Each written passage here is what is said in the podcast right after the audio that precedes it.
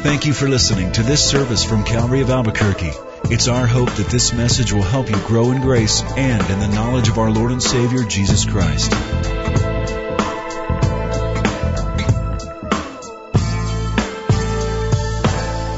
Uh, would you open your Bibles tonight? There's three places I'll get you ready to turn to Matthew chapter 2, Jeremiah chapter 10, got that question today, and uh, John chapter 10. Those three sections of Scripture we're going to be looking at tonight Matthew, Jeremiah, and John.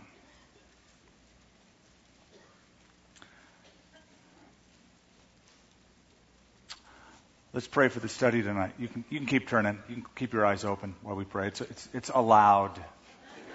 Father, we do thank you for the glory of God that we've experienced by coming into contact with you, the living God.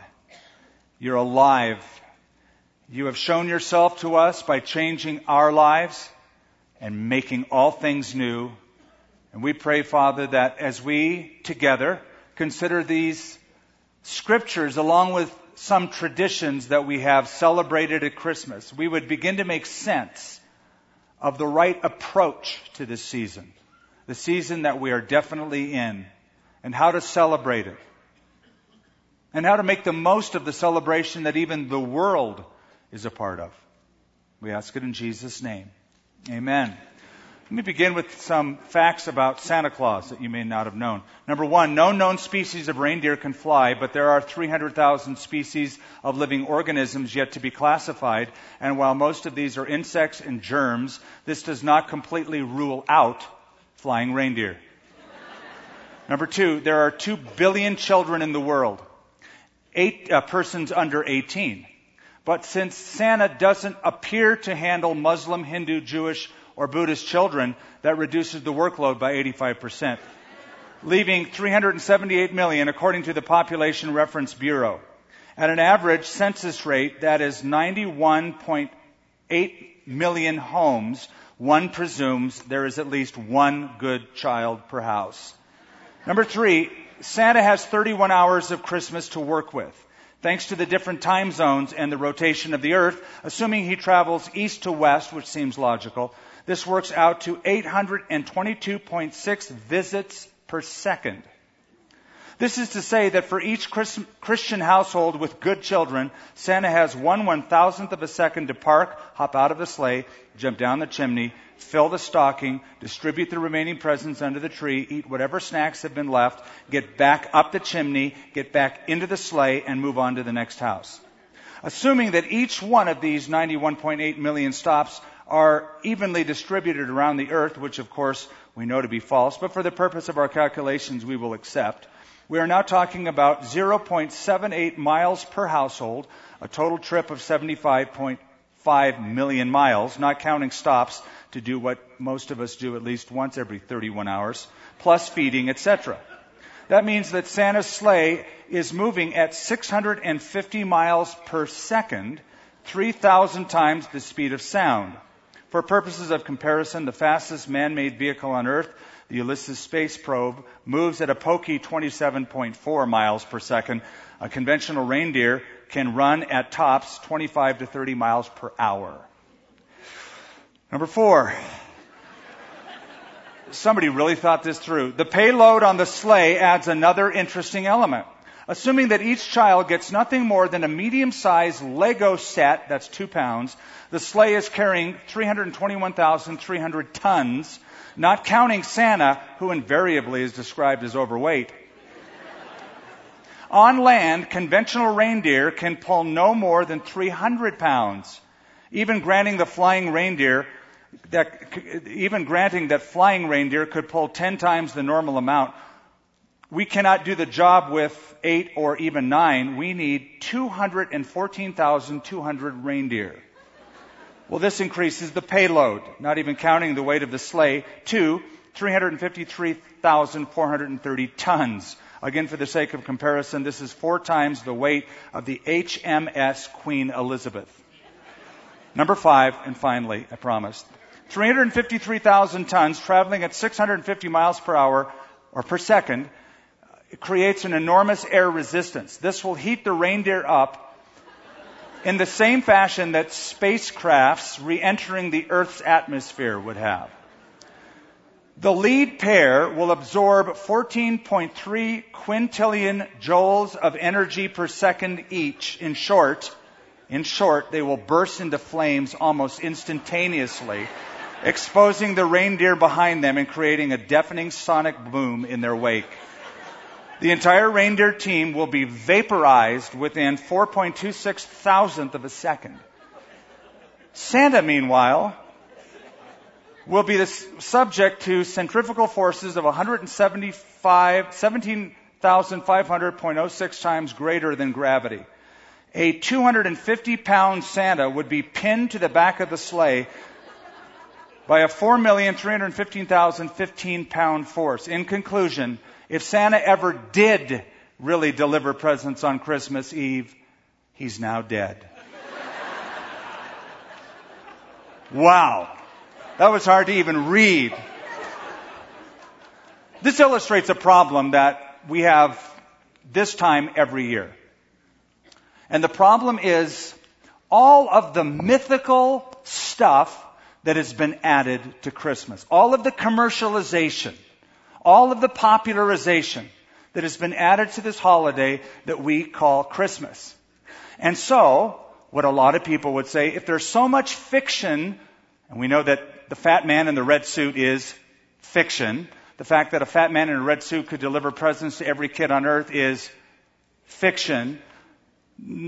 Flying reindeer is fiction. A snowman that talks is fiction. So people would say, well, maybe that whole baby part thing in the manger is also fiction. Now, a lot of people have thought that, but now people are starting to say that. Let me show you a picture that you may have heard of on the news.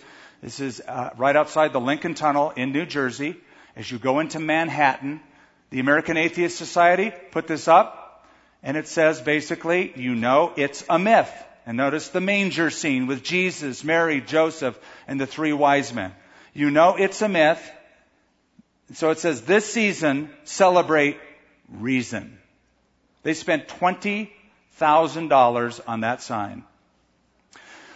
Um, interesting that they didn't pick July to put stuff up like that. They targeted Christmas and they targeted Christians who celebrate Christmas. Why did they do that? Well, I can't speak for them, but I did a little research. One interesting source who talked to them said, well, atheists feel lonely during this season of the year. It's Christmas. They don't believe in God. So here we are having this grand celebration and they're feeling alienated, isolated, and lonely. Well, I have a solution for them, one they probably wouldn't like, but that's one of the motivations perhaps for putting out this advertisement. But it brings up the issue. Since Christmas is so commercialized, and since, as we'll discover, we don't really know the exact date of Jesus' birth, and since a lot of Christian tradition is just that, tradition, even passed on from pagan sources, is it even okay to celebrate Christmas? Is it okay to have decorations? Is it okay to put up lights? Is it okay from a Christian biblical perspective to have a Christmas tree? Now you should know something about our Puritan forefathers, some of whom I really have enjoyed over the years reading, but I depart with them on this point. Our Puritan forefathers were against the celebration of Christmas. They spoke hard against it. They wrote about it. Our Puritan forefathers said that celebrating Christmas was tantamount to selling out to the world because the world has so commercialized and popularized it. Uh, in fact, um, they didn't like the fact that it distracted people from the Lord's Day. That was their main beef it distracted people from the Lord's Day. Now, I just have to say honestly, that's one point of their argument I tend to side with them on. I mean, this year Christmas is on Saturday. Next year it's going to be on Sunday. You know how every seven years it's on Sunday? You know what we discover? It's really, really hard to convince people on Christmas Day, even though it's a Sunday, to get out of their house and come to church on Sunday. I've heard of churches even closing their doors on Christmas if it falls on a Sunday. They don't have worship. So the Puritans saw that trend and were against it. In fact, in the 17th century, the Puritan forefathers, who a lot of them had control of the legal aspects of our country, issued a law in certain parts of our country forbidding the celebration of Christmas. If you had a store, it was mandated that the marketplace be kept open. Anyone closing their shop to celebrate Christmas could be prosecuted under the law. It was illegal to make plum pudding on December 25th, according to them. So they got really hardcore about this whole thing of no celebrating Christmas. It is true that a lot of the traditions of Christmas go way, way back. And I'll uncover a couple of them tonight. As far as pagan roots are concerned. Now every year we get letters, and this year is not without exception. Every time we put up a tree, and we have a tree in the foyer, and we didn't stop with a tree. We put up like lots of them. Like we made like a little forest up here. We get emails or letters saying, you know, how could you as a church put up a Christmas tree? Don't you know it's a pagan celebration? Uh, putting up a tree has pagan roots and pagan origins, and how could you do that? And so a lot of people get really, let's call it Santa claustrophobic about Christmas. Bah humbug is their mantra this time of the year. I want to make a simple suggestion as I take you through this quick study tonight. I suggest rather than react, that we redeem.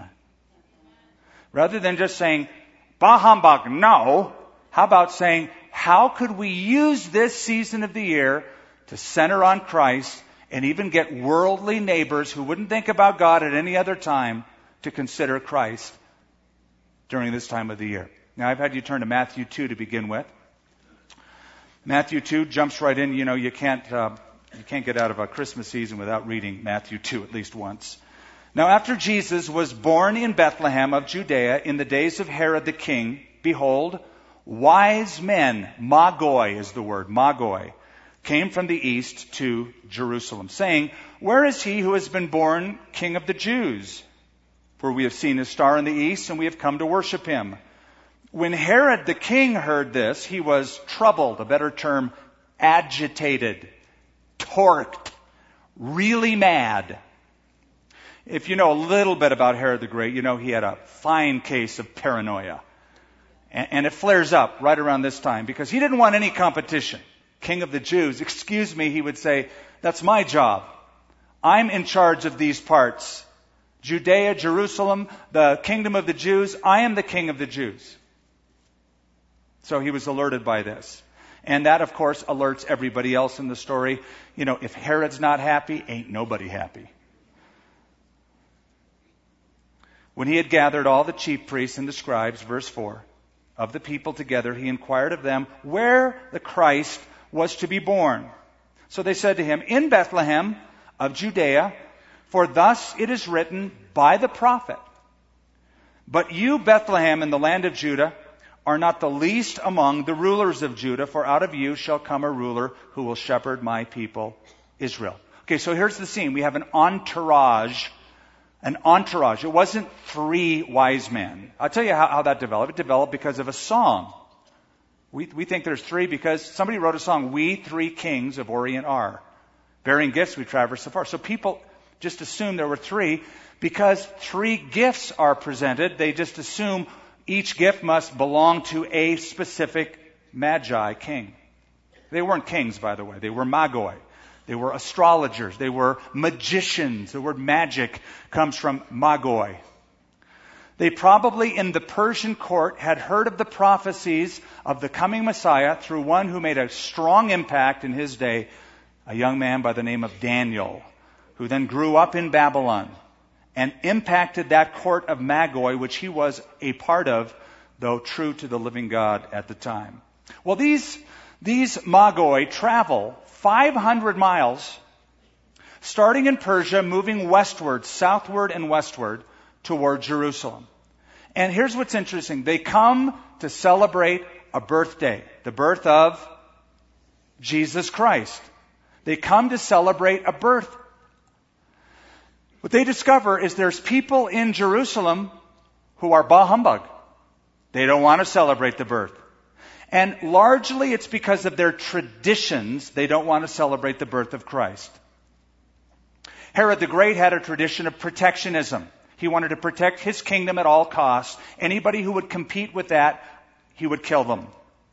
Then there was the tradition of the scribes and Pharisees who worked for Herod the Great. They had the worst tradition of all. Their tradition was read the Bible, study the Bible, know the Bible, but never practice or live out the Bible. Really, that was their tradition. I mean, I've always been amazed that Jerusalem is four to five miles in easy walk. I bicycled there years ago and back uh, several times. It's only four to five miles away from Jerusalem, Bethlehem is. If they heard of these guys coming 500 miles and Bethlehem's just a few miles away, you'd think they'd at least hop on their little horse and check it out. But they didn't do that. They quoted the scripture immediately, but didn't even seek to verify it. So tonight, this is what I want to do. I want to look back. I want to look to the present and I want to look to the future. I want to look back and talk about some of the traditions that go far back and where they stem from. Then I want to look to the present for a solution. What do we do with that? And then finally, I want to issue a challenge to become innovative in creating perhaps some even new traditions. First of all, let's begin with the whole thing of tradition. This is the dilemma. Traditions can be good, traditions can be bad. It all depends on who makes the tradition and why. Some traditions are unfounded in scripture and people just do things because they do things. And it's funny when you talk to people, why do you do that? We've always done it that way. That's their rationale from start to finish. We've always done it that way. Okay, that's never really set well with me. However, the Bible does speak about certain traditions that Paul the apostle writes to Timothy and says, keep the traditions that I have delivered to you. They're not all bad. Here's the tradition of most of Judaism 2,000 years ago. They were looking for a political Messiah. A political Messiah. They weren't looking for somebody to save them from sin. They wanted somebody to save them from Rome. They wanted political freedom and to have the, the, the, the bands of slavery removed. They were not looking for the Jesus as the Redeemer of sin. Now, tradition though it can be bad, is also the thing for good that kept the Jews together. It was the glue, you might say, that kept Jews together for 2,000 years. They were dispersed out of their land called the diaspora or the dispersion. And they ended up all over the world in different pockets of Judaism, but it was their traditions that kept them tethered and kept them together and helped them survive. I think it's no no better captured than in the movie Fiddler on the Roof when Tevye, toward the beginning of the movie, sings that opening number, Tradition. And he points to the fact that his people were bound together by traditions they received from their forefathers. Well, let's begin with an obvious tradition because we are celebrating it. December 25th. Where did that date come from? Well, first of all, let's, let, us let us ask this question. Was Jesus Christ born on December 25th? How many say no? Okay, how many say yes? Okay, and it's hard because you don't want to be the, well, what if I'm wrong? I'm not going to raise my hand. Okay. So those that said no, um, I just have to say, I think, I think you're all wrong. Because the real answer is nobody knows. Nobody knows. Could have been born on December 25th. He probably wasn't because typically, typically shepherds don't keep flock over their sheep by night in December, even over in the Middle East, unless it's like a La Nina year and the weather is extremely favorable.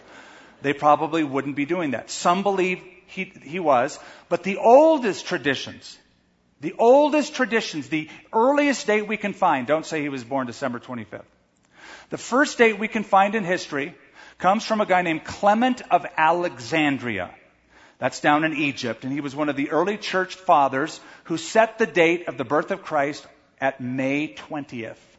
It's the earliest, earliest historical date we have, May 20th. Now, doesn't that like blow your whole Christmas away?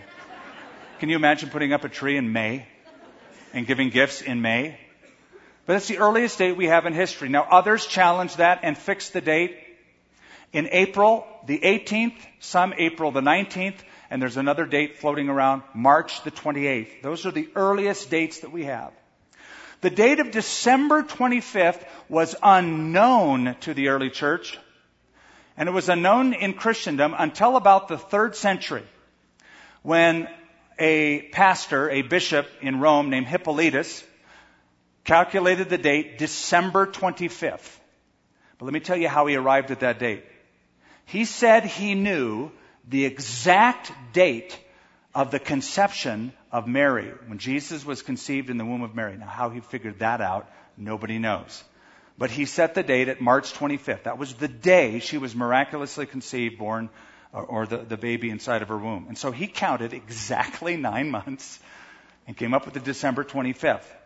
However, what makes that suspect in a lot of ways, but what makes it suspect is the date December 25th corresponded with another ancient holiday being practiced in Rome that went all the way back to Babylon. You know how the world works, right? Especially in those days, there's a kingdom that made an impact on earth, and that kingdom was taken over by another kingdom, by another kingdom, by another kingdom. But what happened when kingdoms took over other nations is certain beliefs, values, and traditions got passed down. So Babylon, a world governing empire, was taken over by Medo Persia, and then by Greece, and then eventually Rome ruled the world. But some of the earliest practices and beliefs and traditions were passed down from Babylon through Medo Persia into Greece and into Rome. Okay. So, December 25th. What happened in history? According to tradition, ever heard of a guy named Nimrod? Nimrod. Does that ring a bell? Genesis, Nimrod, chapter 10. Nimrod, according to Babylonian tradition, and Nimrod founded a town called, the Bible says, Babel.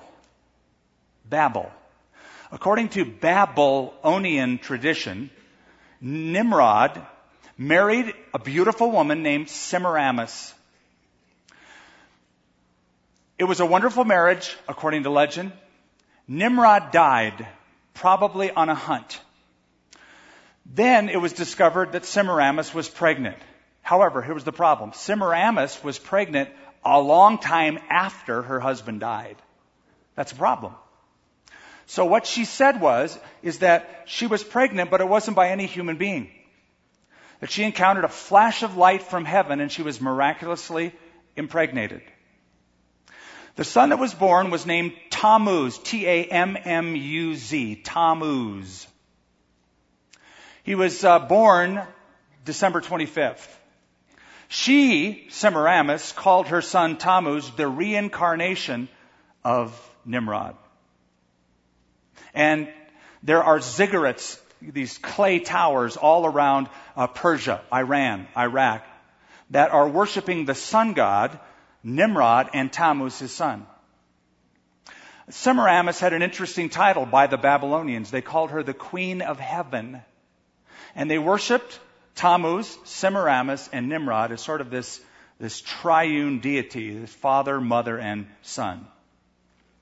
Uh, in the spring of the year, the impregnation of Semiramis was celebrated. It was called Ishtar. There's still a gate in Babylon called the Ishtar Gate. Uh, Ishtar celebrated the fact that she was miraculously impregnated, and um, we know Ishtar as Easter and they would make colored eggs to celebrate fertility, and they gave little bunnies away to each other. We know what bunnies do, so it was a symbol of fertility, and they celebrated with eggs. Um, as I mentioned, Tammuz's birth was celebrated December 25th because the solstice had passed, the shortest day of the year, around December 21st. The days were starting to get longer, and so people were worshiping the sun, and Tammuz and Nimrod were at the center of that. You know how they celebrated the birth of Tammuz? By what is called a Yule log. Ever heard of Yule tide or the Yule log? Y-U-L-E. That's a Babylonian name. It means baby or infant. So what they would do, the Babylonians, on December 24th is put a Yule log into the fire and burn it up. You go to bed and wake up the next day and people would see in their living room a fir tree. It symbolized death and resurrection of Tammuz. uh, or actually of Nimrod, and then the reincarnation of Nimrod into his son Tammuz. Okay, with that background, turn to Jeremiah chapter 10, because I've had questions on this even today. Jeremiah chapter 10, just a few verses. Now, I'm baiting you a little bit, but Jeremiah chapter 10, because I, I get this pointed out. Look, look at the Christmas tree, and this is Jeremiah 10, and you guys are doing that. Not really. Jeremiah 10, verse 1. Hear the word which the Lord speaks to you, O house of Israel. Thus says the Lord. Do not learn the way of the Gentiles. Do not be dismayed at the signs of heaven. They worship the sun, moon, stars, the zodiac. For the Gentiles are dismayed at them, for the customs of the people are futile. Now listen to this. For one cuts a tree from the forest, the work of the hands of a workman with the axe. They decorate it with silver and gold. They fasten it with nails and hammers so that it can't topple. Now, reading that, after what I just told you about the fir tree, you think, well, that's what they're doing. This is where the Christmas tree comes from. That, that's the Christmas tree is pagan. It's part of the Babylonian worship system. No, what they would do is strip off all of the branches, what Jeremiah 10 is talking about, and form an image of the God they wanted to worship. They'd make a statue. They would deck it with silver and gold, and they would ascribe life and power to that statue they made from the um, lump of the tree. It was part of their worship system. Now later on, as time goes on, remember I said you got uh, Babylonia taken over by Medo-Persia, taken over by Greece, taken over by Rome. What happens years later is some of these same beliefs and traditions get passed down into these various cultures.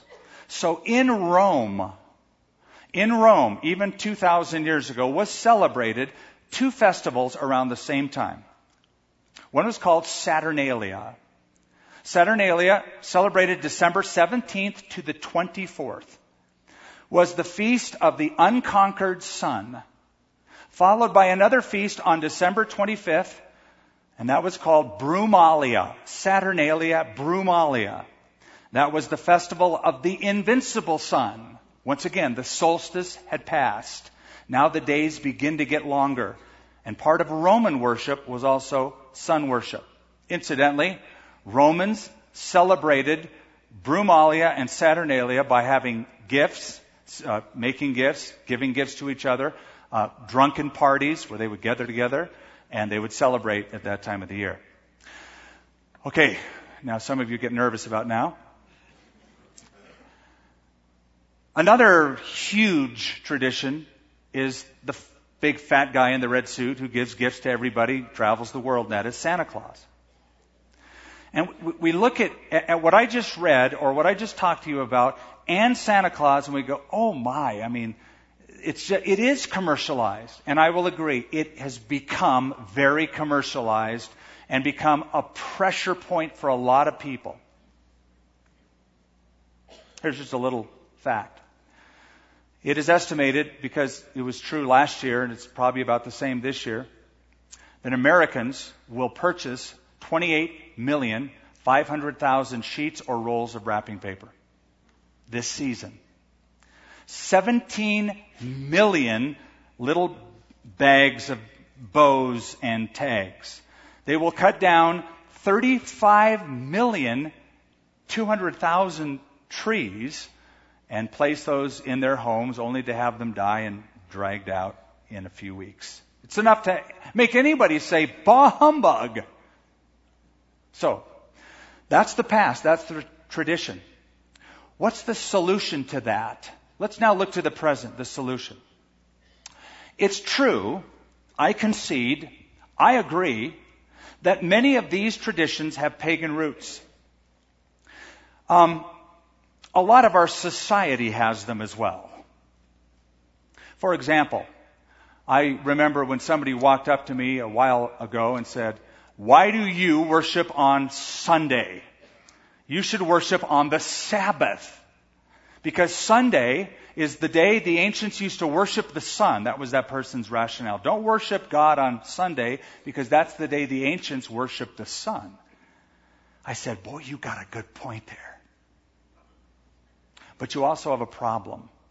Because if you're telling me you have to worship on Saturday, your words, that's Saturn's day. That's when the ancients worshiped Saturn. And, and you can't worship on Monday because that's the day the moon, moon day, was by the ancients worshipped. And that means you really can't worship God all of January because January is named after the Roman god Janus, the god of the doors and gates, the opening and ending of each year. And uh, you can't worship in March because that's the wor- month that Mars is worshipped. And, and I kind of went on and on like this. They got the point. A lot of us don't even know the origins of the days of the week or months of the year that we say every day and celebrate by keeping a calendar. And likewise, most people, most people, not knowing the origins of the Christmas tree or the Easter egg from Babylon, they don't cut out a tree and put it in their house and worship Nimrod or Tammuz. At least I've never met anyone that did. They're unaware of that. So what do we do? How do we respond? This is what I suggest. We do with Christmas, we do with December 25th, the day that isn't going away. It's going to be celebrated every year. And I say we get ahead of the parade and lead it, not behind it. I say that we do with December 25th exactly what Jesus Christ did with a festival celebrated in his time that also had no biblical origin and no biblical roots. It was called, and we talked about it Sunday, Hanukkah. Go with me once again to John chapter 10. That's where we looked at Sunday, and we'll just look at a few verses.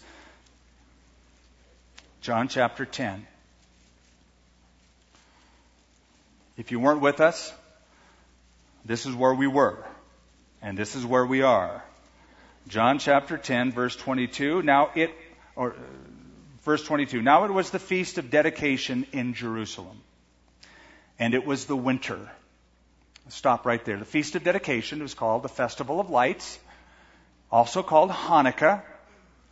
It was celebrated because of what happened not in the Old Testament, but something that happened after the close of the Old Testament during those 400 called silent years between Malachi and Matthew. Jews were celebrating it. Jesus is in Jerusalem. He's also a part of the celebration by walking in the temple, acknowledging the feast. Jesus walked in the temple, verse 23, in Solomon's porch. And then the Jews surrounded him and said to him, How long do you keep us in doubt? If you are the Christ, tell us plainly. Festival of Lights. Not like Pentecost, not like Tabernacles, not like Passover, not a biblical feast, nothing God ever commanded the Jews to do. You know why it was celebrated? Thumbnail sketch again, and then I'll, I'll put it away. About 170, 65 BC was a very volatile time in Jewish history. There was a guy up north in Syria at that time a Seleucid king named Antiochus IV or Antiochus Epiphanes. Antiochus hated Jews. Antiochus loved himself, and he loved Greek culture and tried to impose that upon the Jews. They resisted, so in 170 BC, he conquered Jerusalem. He uh, attacked the temple structure itself. He forbid the circumcision of children, the sacrifice of animals to Jehovah God. He took a pig sacrificed it on the altar of sacrifice, took the juices of the pig, the most unkosher animal in existence to a Jewish person, and smeared its juices all over the temple. He erected a statue to Zeus, commanded the Jews to worship Zeus, and he took over. That went on until about 165 BC. A guy by the name of Mattathias, down in a little town four miles from Jerusalem called Modin, got sick and tired of it. He said, We have to rebel against this guy. He staged a rebellion that became successful in one of his four sons named Judas Maccabeus. Ever heard of the Maccabean, not the beard, the Maccabean revolt or the Maccabean era? This is a group of Hasmonean priests that rebelled against Antiochus, successfully pushed him back into Syria,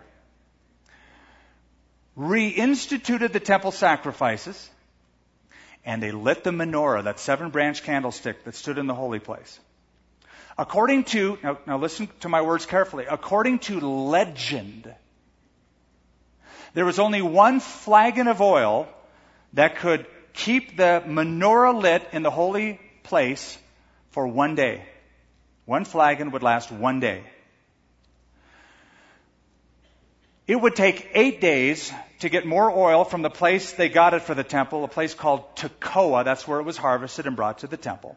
They didn't have eight days. They, they took over the temple for the Jews once again. They lit the menorah. They had enough oil for one day. But according to legend, the oil miraculously lasted eight days. It just kept burning. It didn't run out. It just kept burning. Next day it was there. Next day it was there. Next day it was there. So to this day, there are eight days celebrated in the Festival of Lights or Hanukkah. Here's the question. Did it really happen? Did it really happen? Did that oil really miraculously last eight days? Answer, we don't really know. And that's the point that I'm making. Here's Jesus celebrating a non-biblical festival based upon Jewish legend, and he's in the temple at Hanukkah on the Festival of Lights. Now listen carefully. He's using the festival to point out that he is the light of the world. He's using the Festival of Lights to point out who he is, to make his claims, to stake his claims. And he has a long conversation with them during this festival. And verse 30 sort of sums it up. They got the message I and my Father are one. Now, here's my point. We can do with Christmas exactly what Jesus did with Hanukkah. We can take Christmas, the celebration that has become hijacked by the commercial community, and we can use it to shine the light on Jesus Christ, who is the Savior of the world. I want you, I want you to think about this. This is the one time a year when the world sings in the malls the same songs we sing in church at Christmas. They know the words. I don't think they know really what they mean or think really about the depth of their meaning, but it's the one time they allow that door to be opened. So I say, don't say bah humbug, don't reject it, redeem it. Capitalize on it. This is the month where we turn up the juice on evangelism in our own personal lives. I'll give you an example of somebody I think who did this quite well at Christmas time. He's the father of the Reformation, Martin Luther.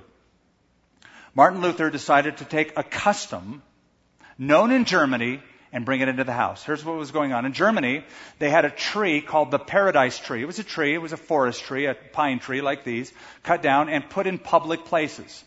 Little apples and crackers were placed on them, and it was to celebrate the feast of Adam and Eve.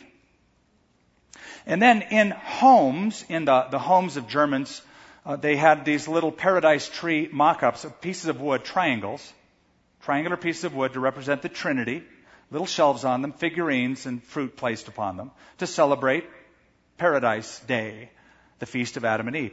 Martin Luther decides to take a pine tree off the public place, move it into his house, place candles on the tree, lights on the tree, gather children around the tree, and say, kids, these candles on this pine tree, this evergreen, represents Jesus Christ as the light of the world.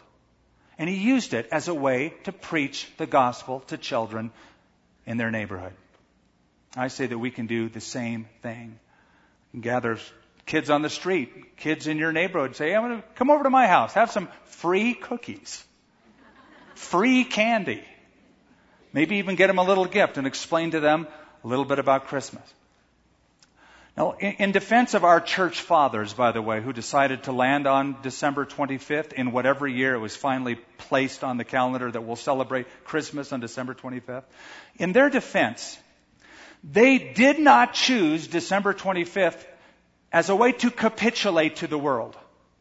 They chose to do it as a way to counteract the world, to come up with a rival celebration. They were celebrating Bacchanalia, Brumalia, Saturnalia. And so what one of the church fathers actually said in a statement, I found it in quotes.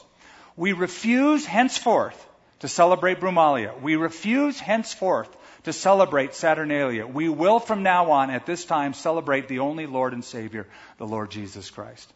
It was set up as a rival celebration. Now, just because we don't know when Jesus was born. And, and, this is part of the argument. Well, you don't know it's just 25th. Nobody really knows. So why celebrate December 25th? Well, I would say this. If you were to go overseas and adopt a foreign child and you went to the orphanage and you got the child and you're signing the papers and they say, here's the problem with your child. We don't exactly know when this child was born. This is a street child. We think it could be around this time of the year, but we know its birthday was anywhere from January 1st to December 31st, but, but, but we don't know exactly what date. So, so you can adopt the child, but we don't know exactly when the birthday is.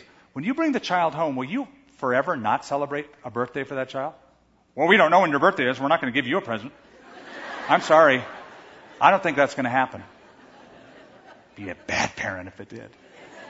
I think you're just going to buck up, pick a date, and celebrate a birthday.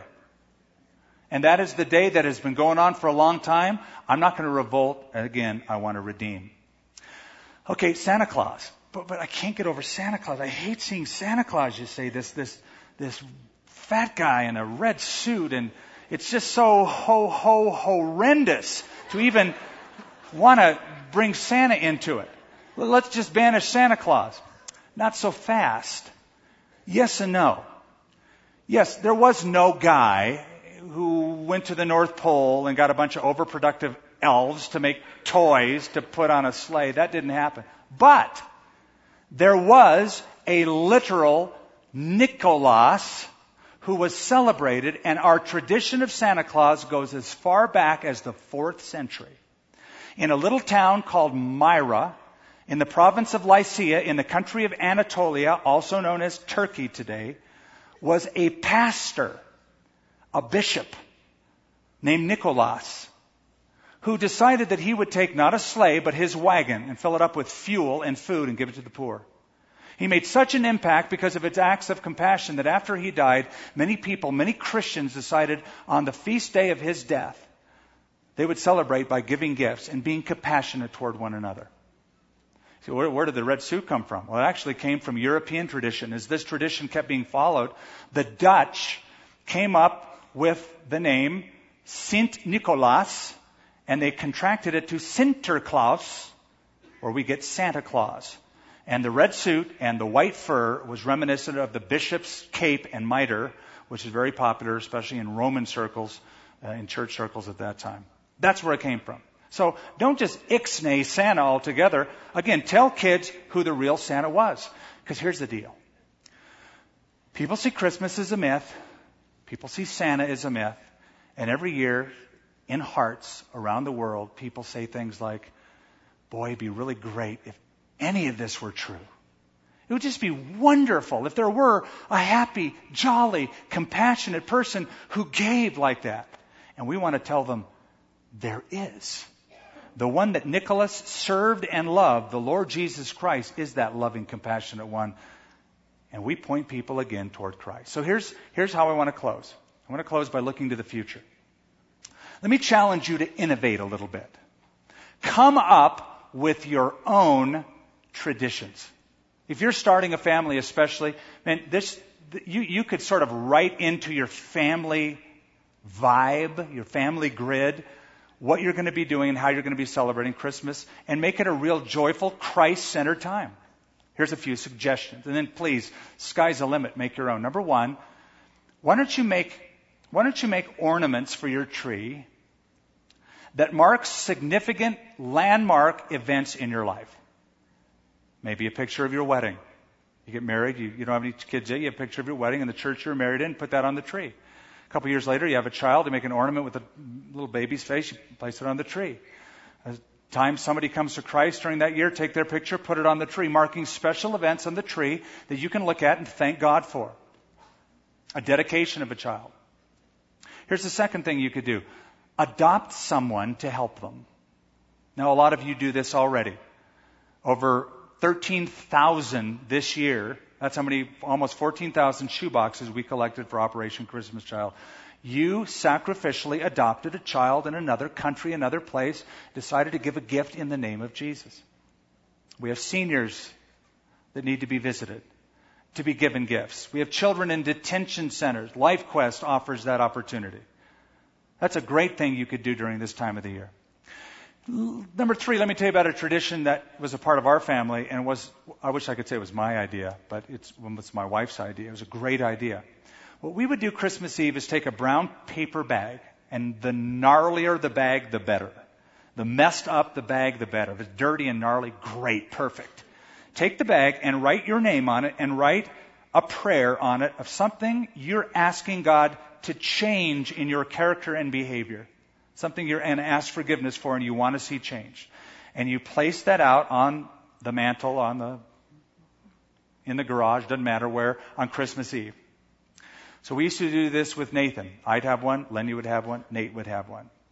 Nate would go to bed all excited because in the morning, in the place of the paper bags were brand new shiny bags or stockings filled with all sorts of great toys and candy and stuff for all of us. It was a symbolic gesture of God takes the old and makes all things new and lavishes us with his goodness and his grace. Something that we practiced for many years. Here's a, another suggestion. You could decide one of these evenings not on a church night, but one of the other evenings, to drive through a neighborhood in town, um, a not so nice neighborhood, maybe even a rough neighborhood. As you drive through the town, start praying for all the people that you see walking on the streets, or praying for the houses that are on that street, that God would do a work, and make that a practice for your family. Here's a fifth thing you could do. You could write a letter during this season. It's a great time to write a letter of forgiveness or reconciliation. Maybe somebody's wronged you or you've wronged somebody. You could use this season to reach out because I'll tell you what happens. This is a season where people's hearts get tender. And before Christmas, you could write or reach out or call and try to build a bridge of forgiveness with other people. Sixth and finally, and I'm going to end, you can carol. You can get some of your friends together, invite them over to your house, get some song sheets, walk to your neighbor's house, and carol. People love to hear carol. You can knock on the door and you could say, Excuse me, we're just here in the neighborhood. Can we sing you songs about our Savior? And before they say anything, just launch into a tune, just sing a couple songs, bring in some harmonies, and uh, I think your neighbors will appreciate it, especially if you sing well. Don't let anybody hijack Christmas. Take it back. Let's do these kind of things. Let's pray together. Father, we thank you that Jesus Christ is the King of Kings, is the Lord of Lords, and will reign forever and ever. We are not ashamed of the gospel. It is the power of God unto salvation. And we pray that our proclamation would be loud in Jesus' name. Amen. Thank you for listening to this service from Calvary of Albuquerque. If you would like more information about what you've heard in this message or about Calvary of Albuquerque, please visit our website at www.calvaryabq.org. If you have made a decision to follow Christ or would like someone to pray for you, please leave a message with our Prayer Watch line at 505 344 3658. Thank you and God bless.